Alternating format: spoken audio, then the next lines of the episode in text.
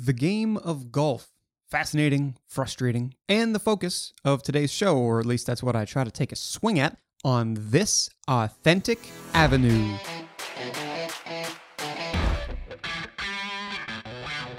PGA Tour Superstore, a retail network where you can get just about everything your golf game needs, except, I guess, a lower handicap. And today, we're on with Jill Thomas. Jill is their Chief Marketing Officer, Chief Experience Officer, Head of E-Commerce. If you want to know more about the brand, you got to talk to Jill. And that journey for her started in January 2020, so we talk about what happened after the first 75 days of her tenure, during which the world turned upside down, golf's momentum since then, and how it all plays into that great A word, authenticity. We expand on things like the transformation to modern marketing, as well as explore why marketers, if they're supposed to be the great chief storyteller of their business, don't follow the story as often as a broad industry. I thought that was an interesting discussion. And then, of course, towards the end, we also talk about her definition for the word and advice as to how to achieve it. I've gotten more into golf over the last two years. I even caught myself watching it the other day, and it's possible you've tried it yourself in the last year or two at least once. And now you'll get to learn about the business side of it, at least from the retail perspective. So let's tee off. Sit down, relax, and listen in as I get real with the PGA Tour Superstore and Jill Thomas. Hey Jill, how you doing? Good to chat with you. I am doing great, Adam. It's good to talk to you as well. I have been a bigger fan of golf over the last year or two than I was historically. We're going to talk today about how that has been mimicked across at least the US, and of course, how it's colored your journey. The first thing that I want to do is to ask about that change that you've made because anybody who goes on your LinkedIn can see, wow, Jill was a leader in food and bev and hospitality in that way for a long, long time. And boom, all of a sudden, moved over to the PGA Tour Superstore. Why was that? And hey, some people might even be wondering, what is the PGA Tour Superstore? So I'm hoping you can enlighten me on both fronts to get started. All right, that sounds great. So, well, let's start with what is the PGA Tour Superstore. Um, PGA Tour Superstore is a uh, privately held company owned by Arthur Blank, um, probably one of the greatest retailers of of our time, and uh, it is we are the largest specialty golf and tennis retailer in the country. Uh, that is our only focus, and um, we have about just about 50 stores and a great pathway to continue to grow. So that that tells you a little bit about what's exciting about the PGA Tour Superstore. Now, to be honest, when I joined, um, it was pre-pandemic, so I didn't see this incredible growth in golf.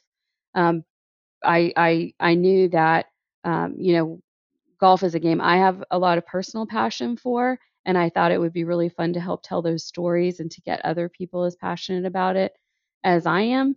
Um, but I didn't see what was, you know, coming just shortly, a few months after I started, which was this global uh, change in the way people see the game from a game where I have to, a, you know, a hard game where I have to sort of hit a, a little white ball into a hole, more into this opportunity to uh, you know socially um, connect while physically distancing and be outside and and mind body and spirit and all the great benefits of the game that i think a new audience is discovering uh, or our current you know our existing audience is rediscovering.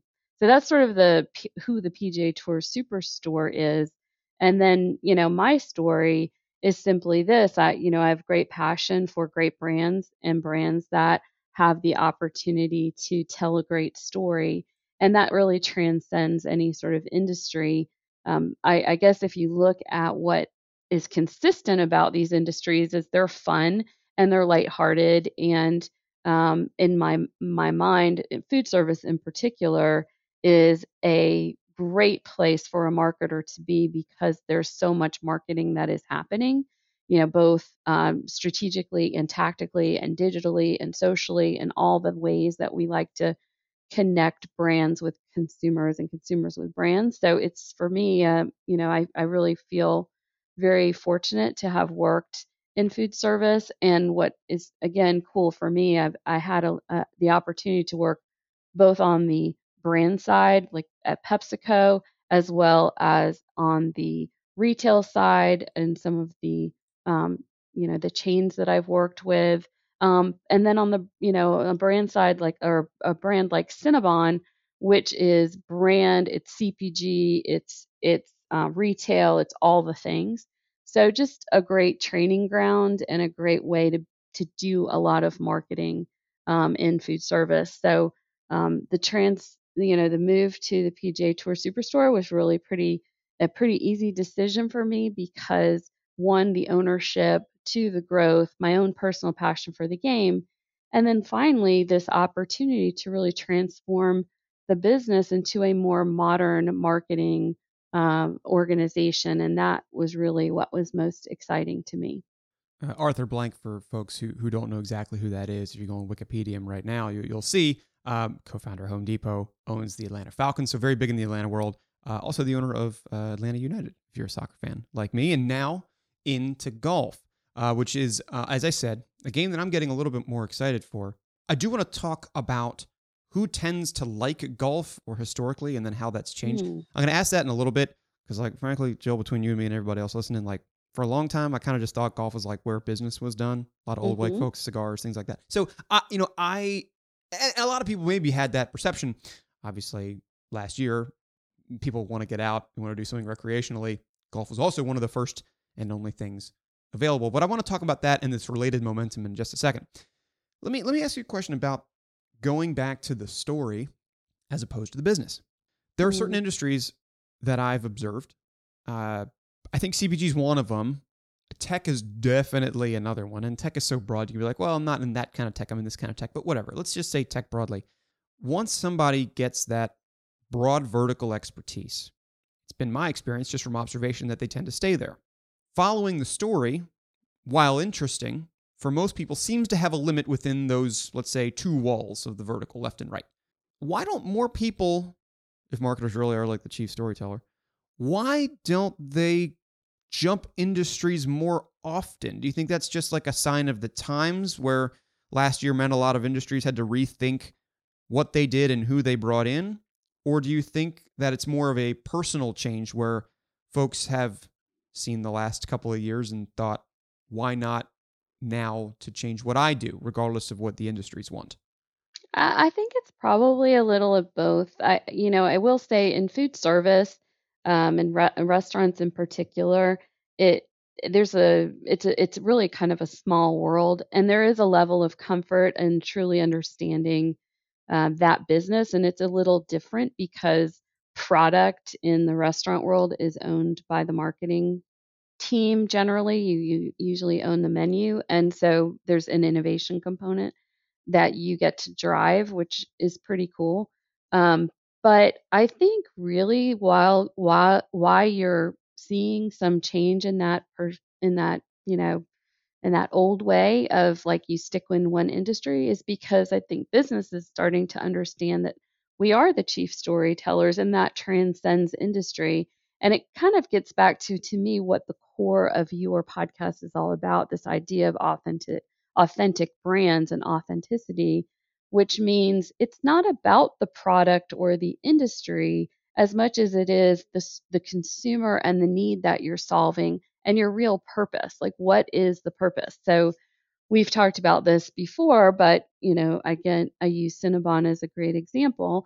If you think it's about selling cinnamon rolls, you're absolutely incorrect. It is about uh, a moment of respite in a crazy world. It's about just escape and um, just a you know just kind of it's it's an amazing uh, product that when you're in a crazy mall or environment like that if you can you know stop and enjoy this this moment it's just a moment and in our crazy world that's important um, so same with golf if you think you're selling golf clubs you know then you you know that would make changing industries hard um, because well i you know I, I know about golf clubs but if you start to realize that we're not really selling golf clubs, what we're selling is access to a really cool experience that allows people to physically distance, socially connect.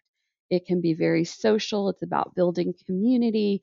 It's about connecting with nature. It's it can be mind, body, and spirit if you don't take it too too seriously. I mean, um, you know, there's certainly those who are very serious about their game, and it maybe they don't find it a bit, you know peaceful, but for most of us who are are recreational golfers, and you know, when you're standing out there in the middle of of nature, it's just there's something really about well-being that is important. And and if you start to to to think about it in that way and get under the purpose of any of these brands in any of these industries, you then really can tell those stories in a compelling way and and to me that's when brands just find their magic. And you know I'll, I'll use a chipotle as a great example you know they're not trying to sell you a, a a burrito they're trying to you know help you improve your lifestyle.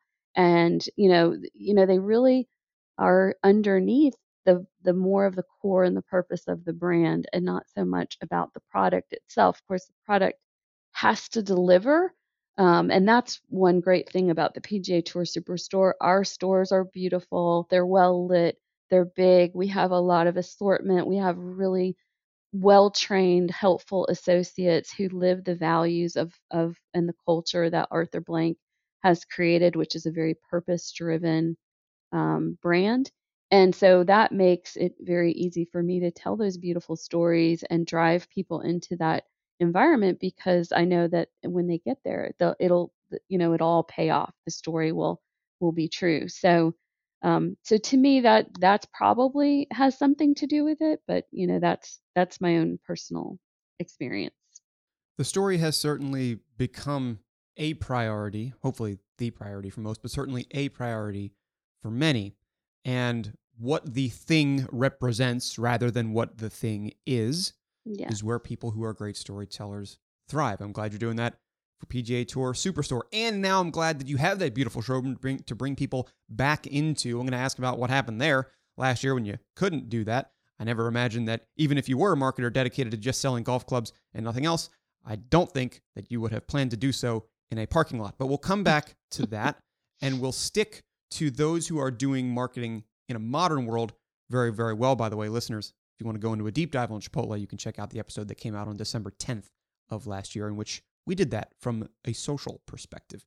But let's talk very briefly about marketing in the modern world here, Jill. And what I mean by modern world is maybe just the world of the last year or two. And to talk about it broadly, where I have seen the most memorable marketing campaigns, agencies, businesses uh, progress was a world of, you know, probably the mid 1900s, where it was like, look at all the great features of this golf club, you know, whatever it is. Then it's the, the Marlboro Mans and the spokespeople, and it became really flashy campaigns. And then, of course, with the age of social and digital, that brought in a whole new way to express yourself quickly and easily to younger generations. But over the last year or two, it has definitely been a little bit different, even from that. Again, the story and the purpose and the how the thing makes you feel is on top, as I just said. You've talked about this. You've called it the transformation to modern marketing. Well, in your mind, what what is that all about? Because I'm an observer. I'm I'm not I'm not in the marketing world every day, at least not from the same perspective that you are. So I'd like to talk about that a little bit and and how you're carving out your corner of it. Great marketers are really fairly industry agnostic. If you're customer focused, if you're disciplined, and you believe in one simple truth, which is if you ask the customer what they care about or what is important to them, and then you deliver that, that they will reward you. And I mean, to me, that is a very simple idea that sometimes gets lost um, in translation because we have products we want to sell or, you know, goals we need to hit. But I really try to live that and I try not to get too consumed by, you know, the the thing and I really do try to focus on the bigger idea. And so transformation to mar- modern marketing is really to me, you know, the world is discovering what great marketers have known all along, which is if you are a customer driven, customer focused organization, um, at, with a with a with a clear purpose that matters to to your audience, um, that is where success lives. And so modern marketing to me and that transformation is certainly uh, about digital and the ecosystem that we create. And sure, we have to build out our tech stack and we we have to do those things um, to put data in the center of what we're doing. Um, but that for me is really just a modern facilitator of an idea that um, is is is an analog idea, which is the customer is at the center of everything that we do. Um, and it's it you know at the end of the day, um, what I mean when I say transforming this team and others that I've worked on to modern marketing, it is um, it is the enablement. Digital provides the enablement, but it's the evolution from cost center to revenue driver. Meaning, the old school marketing co- you know is seen as like it costs us money we spend money on marketing versus seeing your marketing partners as as a strategic thought partner who can help us drive um, drive the business and also creates revenue um, on their own and and you know that's really about connecting the customer leveraging the data and the insight to move beyond a transaction to a relationship the better we manage that tr- relationship, the more value we can deliver. And in so, we can deliver revenue and we can tie that revenue very specifically to our actions. So, digital has enabled it, but really, we've been on this mission for, you know, since the invention of, of marketing, you know, back in the 50s, you know, so, and the idea is is really customer driven. So that's what I mean when I say transformation to modern marketing. It's uh, it's really you know this awareness that people are now having. Hey, wait, marketing is more than pretty pictures. We actually uh, can deliver results. Well, I uh, appreciate your your thoughts on this, and also, uh, listeners, there's a great visual to go along with it, which I can't do here because it'd be bad radio. But when we first talked about this, as an example of it, Jill held up a book that said F the funnel on the front of it, which I thought was very funny. what are your stack yeah. of books right now that you're reading to help you along this journey? I, am curious.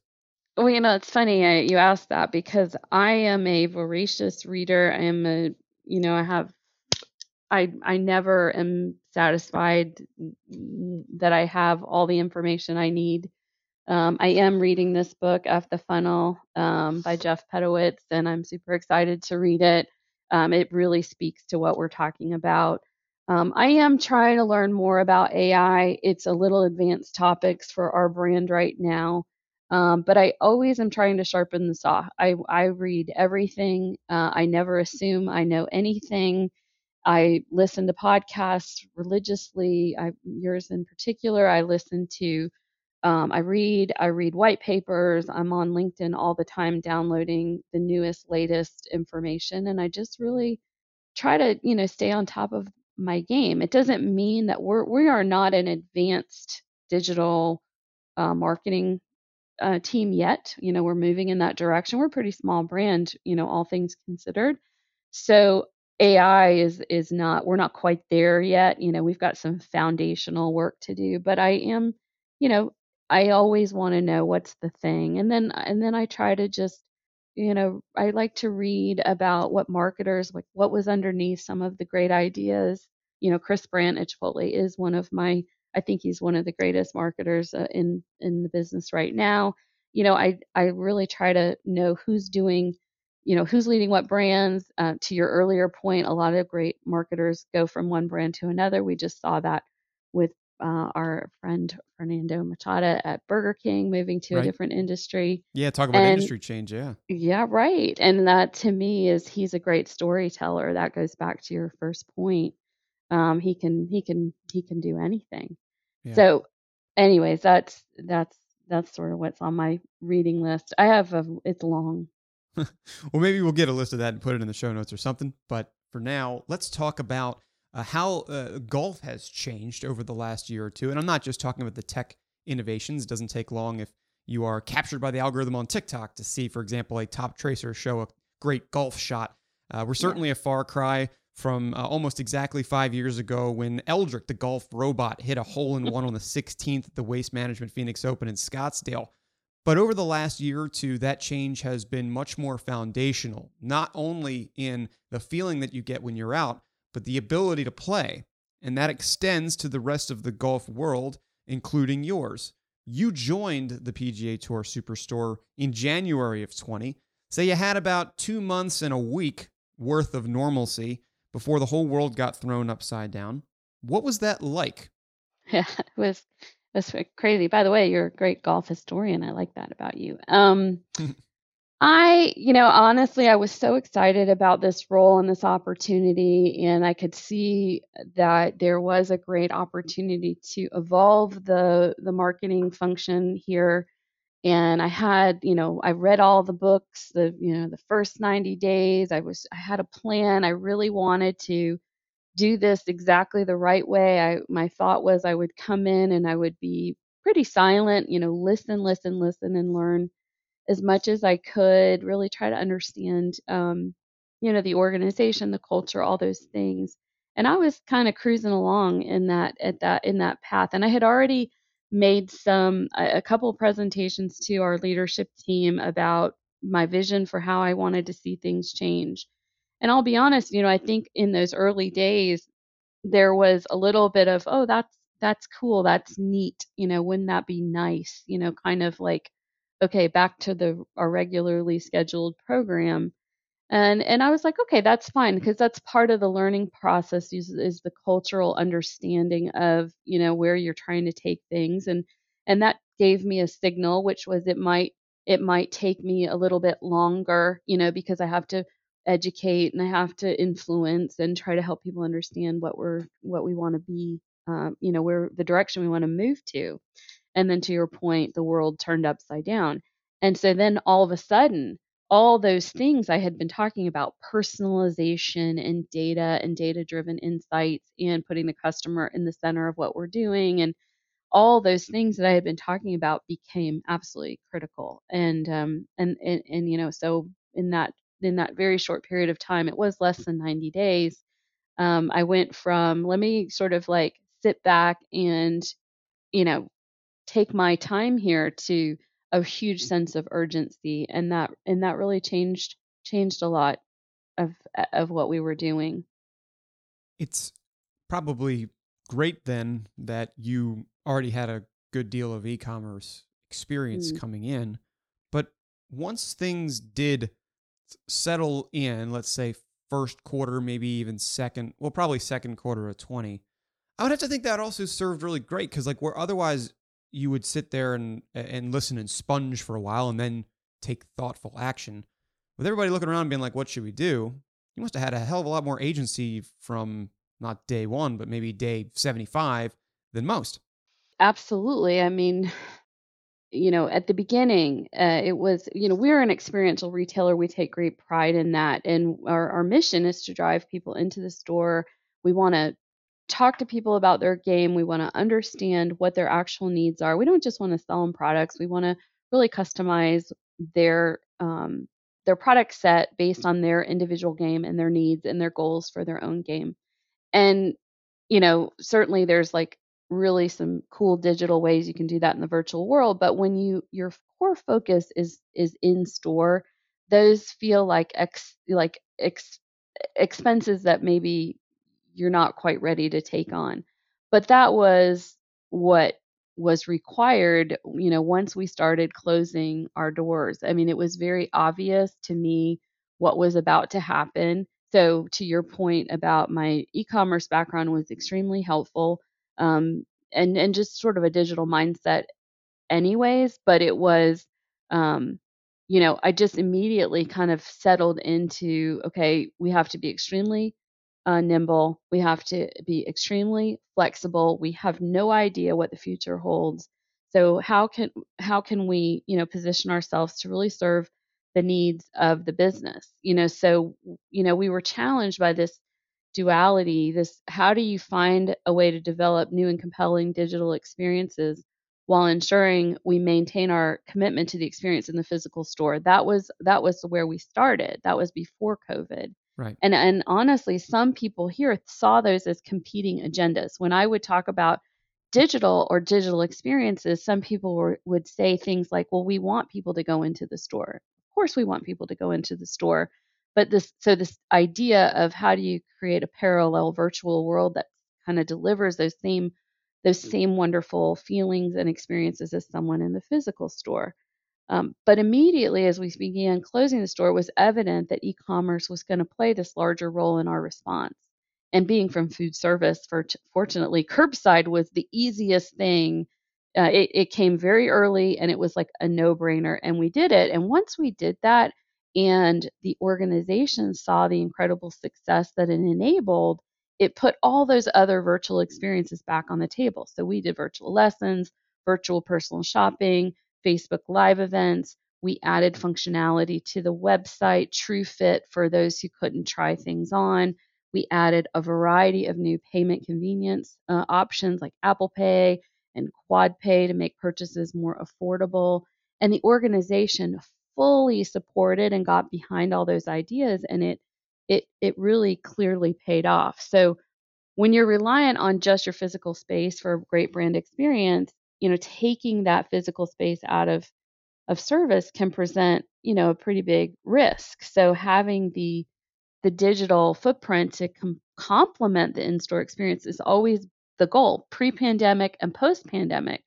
For us, that journey continues, but it is elevated quite significantly because of our experience during the pandemic. And now this sort of recognition that you need to have both. And that is a it's now it's no longer a nice to have, it is a must have. It's a must have especially now because yeah. once space was scarce, now it is opening up There's plenty more space. Not yeah. just inside the store, but on the course. So I'm curious because we are tiptoeing back to a 100% world. There's a heck of a lot of momentum to capitalize on. How are you doing that? And I can't finish this question without making a reference to having some fun along the way. I want you to tell me about, I believe how you described it was the biggest unseen video of all time. yeah, I did call it that, didn't I? Um, well, listen, so very early we recognized that golf just happened to be one of those things that was bringing some positive energy into people's lives in this time where so much not positive, you know, negative. I don't want to say negative, but just you know, such I think it was a kind of negative. I mean, it was, it was negative to me. Pretty, it was pretty awful, right? So you know, all of a sudden we said, you know what, our purpose is no longer just to sell people stuff to enable them to play it. It's also to be fan serving fans and have some fun with it. So, you know, we started in parallel to, uh, you know, all the things we were doing with e commerce on the selling side. We also just really tried to amplify our social uh, voice. We tried to have more fun. We tried to be more present. We had to try to make people laugh and think of, of new ways to to really kind of use golf as the as starting point, but kind of bring it more into life experiences. So we we create a lot of content that I'm really proud of, and I say it's the least un, it's the most unseen because we're small and we don't have a big media budget, but we did invest quite a bit in the content itself and um, you know, we, we did, you know, one user generated spot that was about playing through, which I know a lot of, of golf brands have used that. I really feel like we were the first to use that and and just this whole idea of like showing some positive moments about bringing families together, bringing spending time together, being outside, being you know healthy in in terms of exercise and movement and um, mind, body, and spirit. So that was sort of the the like the the way we were moving forward but the the, the greatest unseen video of all time is we created a two minute two and a half minute mockumentary about the quiet sign guy. So as you as you probably know if you're watching golf tournaments and the golf tournaments had come back but the mm. fans weren't weren't back. And so which was a bummer because you know we love to get out there and watch our heroes play the game and and the marshals or the volunteers at at mo- at every golf tournament there's you know upwards of 1200 volunteers at most of these major PGA events. They they weren't we didn't they weren't back on the scene because they um, you know there were no fans there so the quiet sign guy or the guy who holds up the quiet sign you know what was he doing what was he doing all this time because he takes that job very very seriously and so, you know, we wanted to highlight and feature what we thought the quiet sign guy might do. And and honestly, it is to me, it is hysterical. It is definitely, you know, in the best of show kind of um, mockumentary style. there's a lot of little details and a little comments in there and little hints of of you know how seriously he takes his job and I absolutely love it. It's something I'm super proud of, but I can't say, you know, it wasn't, it certainly didn't go viral and it, it certainly, you know, wasn't seen by millions of people, maybe hundreds, maybe thousands of people, but it, it, it to me is was really what the spirit of what we were trying to do, which is just to bring a smile to people uh, in a moment that they needed it. So that's what well, I think about. that's a hell of a lot more of an authentic game than virality going for millions of views. Yeah, listeners, I'll put a link to it in the show notes here, and, and I'll and I'll I probably put it as a separate post on LinkedIn too because I thought I saw it. I thought it was great.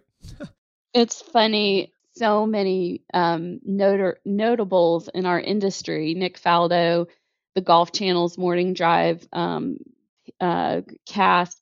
They all d- did it. Everyone did it for no cost. Everyone was so willing to give us their time because everyone and you know want, was looking for ways to bring a smile to people's faces, and so you know we we were able to pull it off with some pretty um, th- there's some pretty famous voices and, and people in it and and really it was very you know reasonable in terms of how much we spent on it um, but I, again i'm super proud of it i would love that you would link it because i think more people should see it just to put a smile on their face Well, yeah, just to give them an idea of like what telling this story really is all about. I mean, there's nothing, no no view count is going to tell you how genuine exactly something is. This podcast doesn't have a million listeners. That'd be cool, but it doesn't. It's all about the conversations that we have.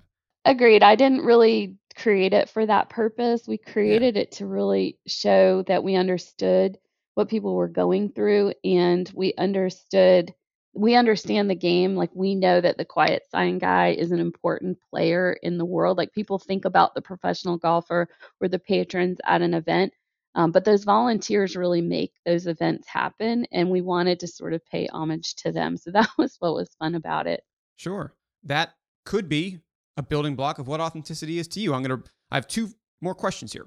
It, questions that I ask most people. Last one I ask everybody. Second last one, I don't really do it every time, but I, I, I kind of want to because I'm kind of working on this like one word dictionary where I'm asking people what they think of this word. So, as the penultimate, let me ask you um, how you broadly think about this this big A word, authenticity. Maybe even how you define it, and if there are within that, like I guess to use the nomenclature, like can you use it in a sentence? Maybe can you tell me some of the, I'll say avenues because that's this show name, some of the ways in which PGA Tour Superstore manifests it?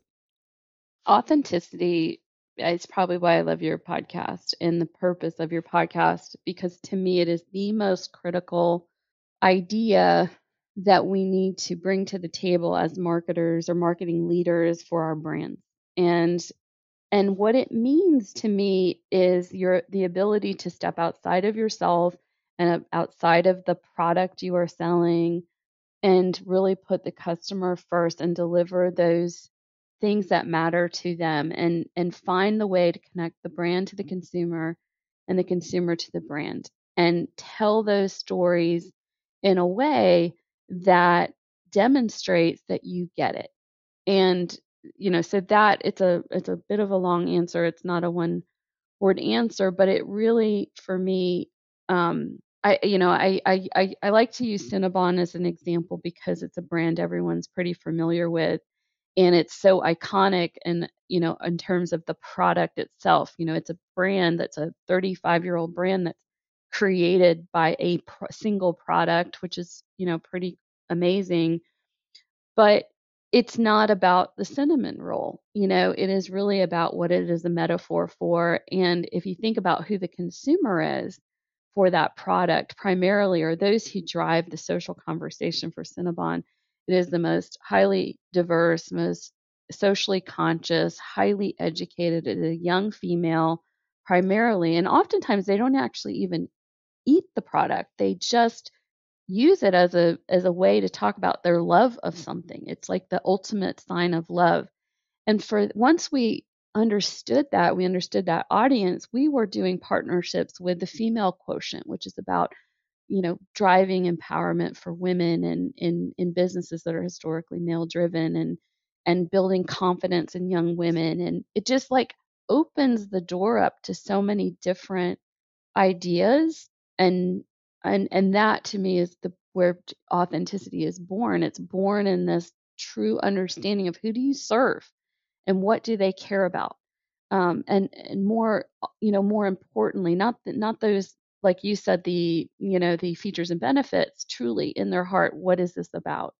And and that to me is is the root of authenticity. And that really today if you are not an authentic brand you know you are really uh, got a tough you got a tough putt as they like to say because um, it is so obvious i think in 2021 in the way that consumers get information and experience brands and seek out they're more proactive they have access to so much more information you really have to walk the talk and that's what authenticity is. Well i think that's a that was a very thoughtful description especially with using using a little bit of terminology. Let, let me let me attempt to to use some of my own here as i move to the last question which is going to be around advice. Lots of people that listen to this show they're either marketing leaders already or they're people who are hoping to get there folks who emulate your journey jill for instance and they are looking for ways in which the people they look up to carve their own avenues to authenticity because even though we are on the back end of these uh, awful, awful times that I refer to as negative, but you know, there is some positive there. Let's just say that some folks who are either struggling to find a job or worried to jump or uh, feel like they're spinning their wheels feel like they might have a bit of a difficult lie. They're not quite sure where to go, not quite sure how to define themselves. They're tied to other things as opposed to their own purpose and telling their own story or telling a story as opposed to a bottom line. You've had experience breaking out of that. And so I'd be curious to know as we close, how would you advise those folks on how to build their own avenues to authenticity, whether it be for themselves or for their businesses? That's such a deep question and and you know I could be very vulnerable and tell you you know when you're a a, a person in a woman in business or you're the you know trying to create a career uh, or support a family you know you might find yourself in a position where you're not fully fulfilled but you feel you have obligations or the world is going through what we just went through and therefore your opportunities are more limited.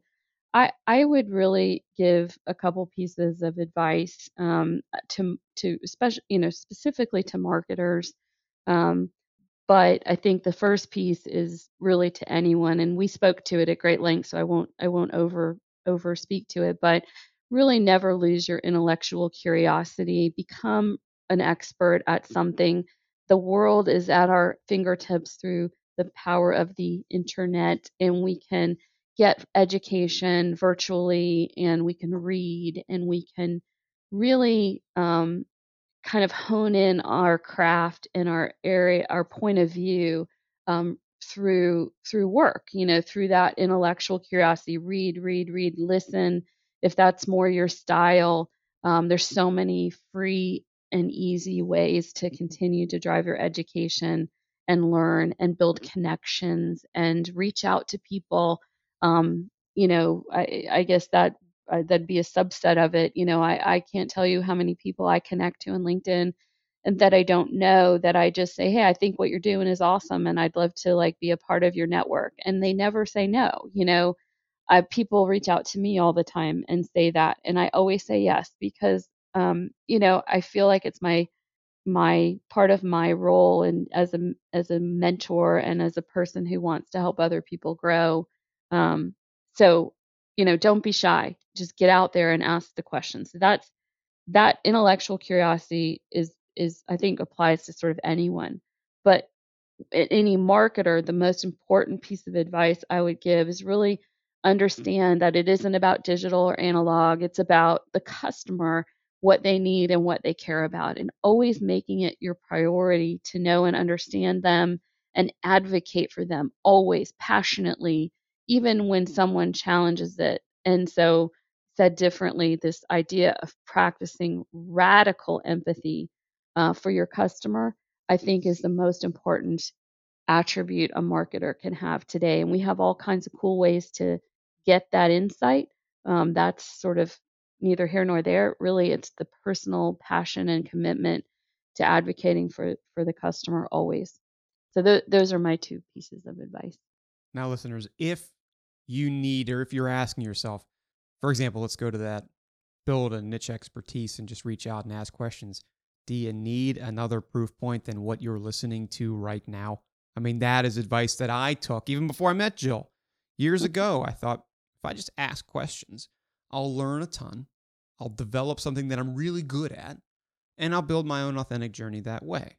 Now, it happens to be on the very A word that I build that authentic journey, but think about it for yourselves. Where can you this week ask somebody who you look up to, who you admire? Who can you connect with? Who can you ask one question to? Start there and let it snowball. For now, you can listen to this as a proof point that it works. And this conversation today, uh, a great manifestation of it. Jill, I really appreciate you coming on, telling me your story. Wow, what a wild ride you've had since your your move to PGA Tour Superstore. But I'm so glad that uh, that you guys are are firmly in the fairway for what's to come. And I, for now, greatly appreciate your perspective. So thanks. Thank you so much, Adam. It was a pleasure. Before signing off here, I'm going to circle back to that advice bit for just a second. What Jill said is exactly what I did to build my niche expertise and ultimately a business, my authentic journey. Truly, write down a couple people who you can reach out to this week and just send one note. One note. I think it'll pay off. Try it and let me know what you think. When you do, here's where you can find me and where you can stay in contact even beyond this episode. I'm on LinkedIn. That's where most of my social stuff happens. Adam Conner, Authentic Avenue.